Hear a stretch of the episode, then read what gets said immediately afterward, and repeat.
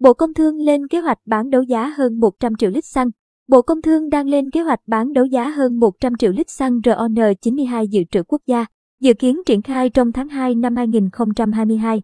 Trong quá trình chuẩn bị, Bộ Công Thương đã gửi văn bản tới Bộ Tài chính, Bộ Kế hoạch và Đầu tư để xin ý kiến về quyết định phê duyệt kế hoạch bán đấu giá xăng dự trữ quốc gia. Tài sản đấu giá là một lô hàng dự trữ quốc gia với 101 triệu 976.121 lít xăng RON92 ở nhiệt độ thực tế tại kho bảo quản.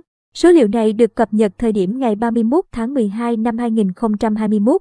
Theo dự thảo quyết định kế hoạch bán đấu giá của Bộ Công Thương, giá khởi điểm bán đấu giá được quy định cho một lít xăng RON92.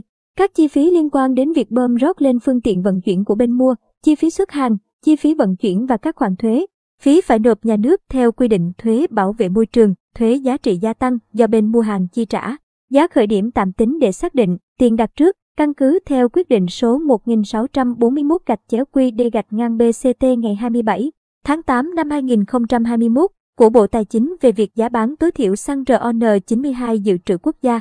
Theo đó, giá khởi điểm tạm tính được Bộ Công Thương đưa ra là 14.058 đồng mỗi lít. Như vậy, tổng giá trị tạm tính của việc bán đấu giá lô hàng là hơn 1.433 tỷ đồng. Bộ Công Thương cũng nêu rõ, giá khởi điểm bán đấu giá chính thức sẽ do cơ quan này quy định nhưng không thấp hơn giá khởi điểm tạm tính và được thông báo tới các tổ chức có đủ điều kiện và khả năng tài chính tham gia đấu giá trước khi tổ chức bán đấu giá. Về khoản tiền đặt trước, Bộ Công Thương cho biết các tổ chức tham gia đấu giá đủ điều kiện tại vòng sơ tuyển sẽ nộp tiền đặt trước theo mức tương đương 10% tổng giá trị tài sản. Phương thức đặt tiền có thể thanh toán qua tài khoản ngân hàng theo quy định của Bộ Công Thương. Theo dự thảo kế hoạch, thời hạn tổ chức cuộc bán đấu giá là từ tháng 1 đến tháng 2 năm 2022.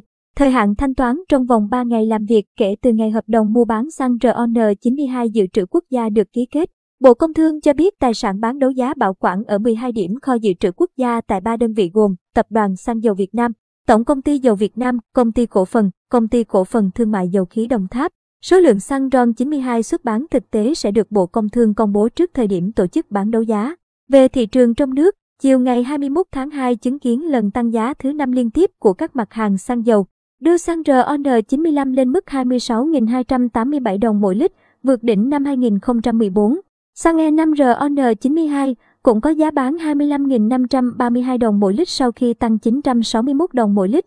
Bên cạnh vấn đề tăng giá mạnh, xăng dầu trong nước thời gian qua có trục trặc về nguồn cung, đặc biệt tại các tỉnh phía Nam đã xảy ra tình trạng khan hiếm nguồn cung xăng dầu.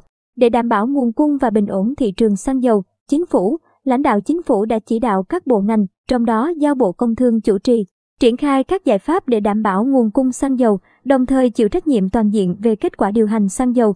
Trong diễn biến liên quan, Bộ Công Thương đã ban hành quyết định thanh tra 33 doanh nghiệp đầu mối kinh doanh, nhập khẩu xăng dầu.